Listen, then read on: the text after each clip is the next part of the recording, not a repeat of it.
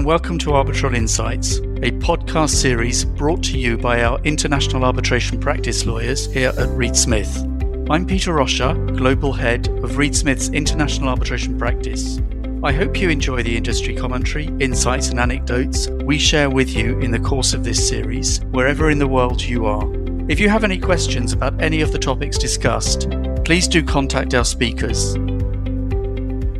Welcome to our Women in Arbitration podcast mini series, a platform for women's voices across the global international arbitration community. I'm Lucy Winnington Ingram, an international arbitration lawyer based in Reed Smith's London office. In these episodes, we will hear from leading women in the international arbitration space and discuss industry news, trends, developments, and matters of interest. And with that, let's get started. Hello, and welcome back to Arbitral Insights and the latest in our Women in Arbitration mini series. My name is Suzie Savage. I'm an international arbitration lawyer and partner, principally based in Reed Smith's London office, but also working out of the Reed Smith Astana office.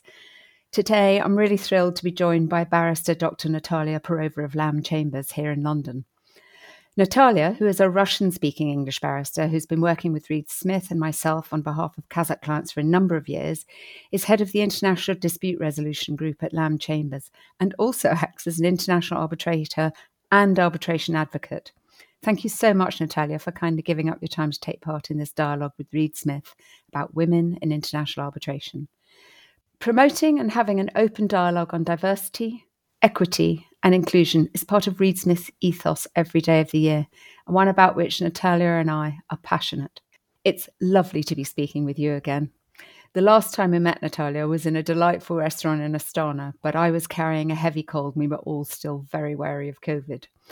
To get things rolling, please would you share with us a little bit about your professional background from being an intern in the United Nations, university lecturer in law, and now a barrister and an arbitrator based in London, but working all over the world for global clients. And I note your many and varied language skills. Why did you want to go into the law?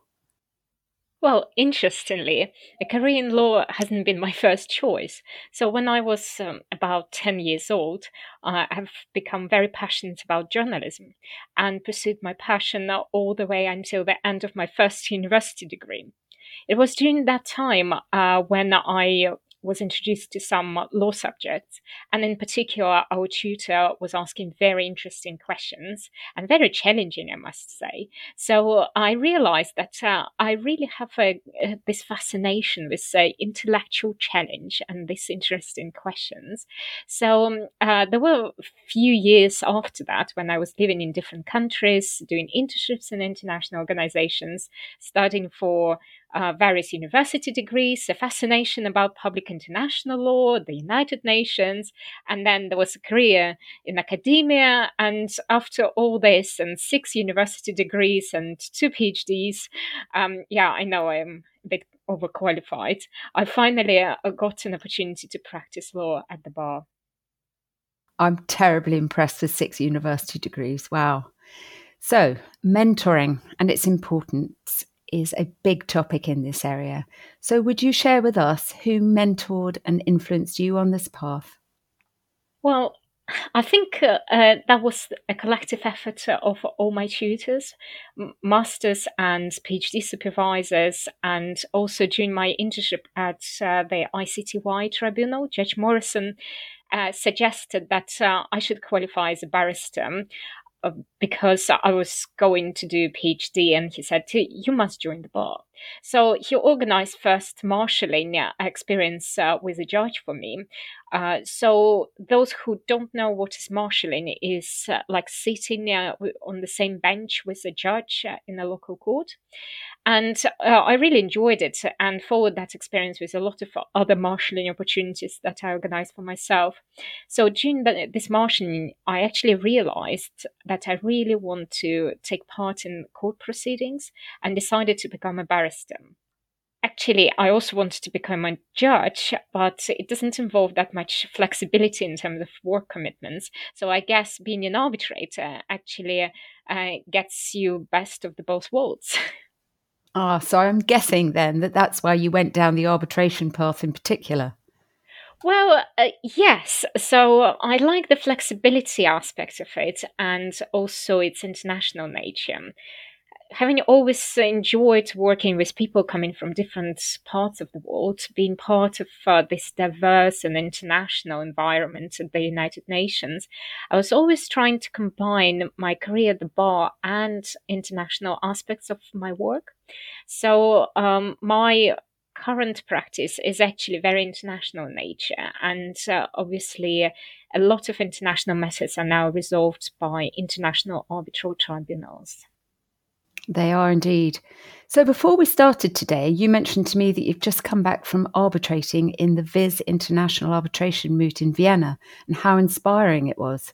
So, would you tell me about what went on there and what your thoughts are on the future of international arbitration? Oh, this is really an extraordinary event which happens every year for the last 30 years.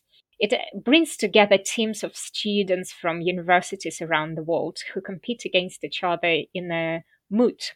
So, for those who don't know what moot is, it's like a mock uh, arbitration proceeding, uh, which concerns a problem question uh, which the students have to deal with.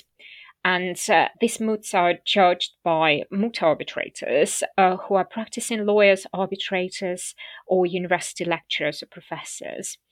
I was uh, really amazed uh, by the scale of this event 30 years ago, uh, when it started, it was about 11 teams. Now, uh, this year, 387 teams from so many countries around the world, and about 1,000 arbitrators and coaches were present in Vienna.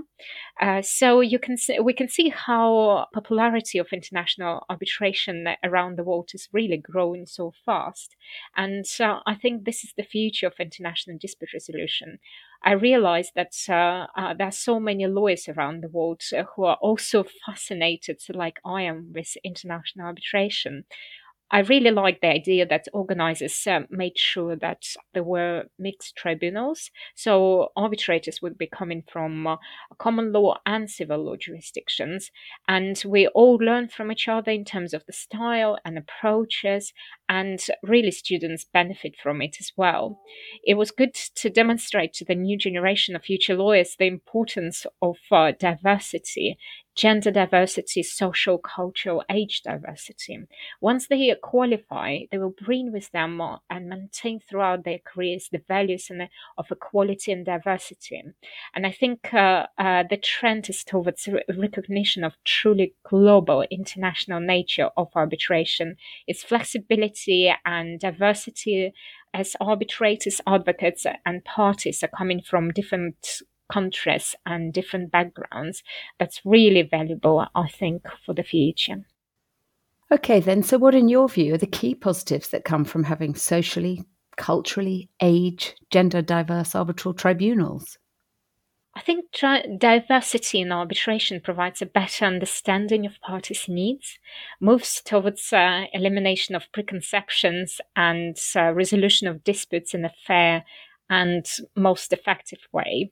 I think the realization is actually that uh, are all we're all coming from different places and different backgrounds, but what we uh, need to understand is that we're part of the same process and we share similar objectives, and the differences between us will only be our strengths. Wonderful. I'm proud to say that Reed Smith is a signatory to and active proponent of both the Equal Representation in Arbitration Pledge and Equal Representation in Expert Witnesses Pledge. The issue of gender disparity remains high on the agenda in all walks of life, and rightly so, actually. There are many extraordinary, fantastically hardworking women leaders in arbitration, such as Meg Kinnear, elected to a third term as the Secretary General of ICSID, and the redoubtable Claudia Salomon, the first woman president of the ICC Court, and this year overseeing the ICC centenary. And they lead the way and inspire women in arbitration. So, Natalia, you inspire me. So, can you share with us your thoughts generally on women in arbitration? Oh, Suzie, you're also a real inspiration for me as well. So um, I think it's uh, very important that uh, the world is moving toward better inclusion of women in arbitration. I think we can uh, add different perspective and value to the tribunal's dynamic, the way the tribunals conduct their matters and deliberate.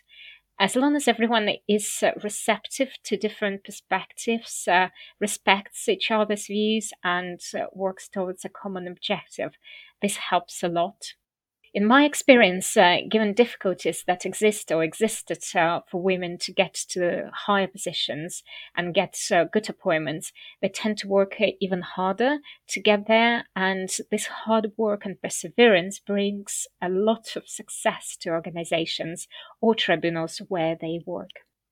So, Natalia, do you really think things have improved for women in arbitration over the last sort of five to 10 years?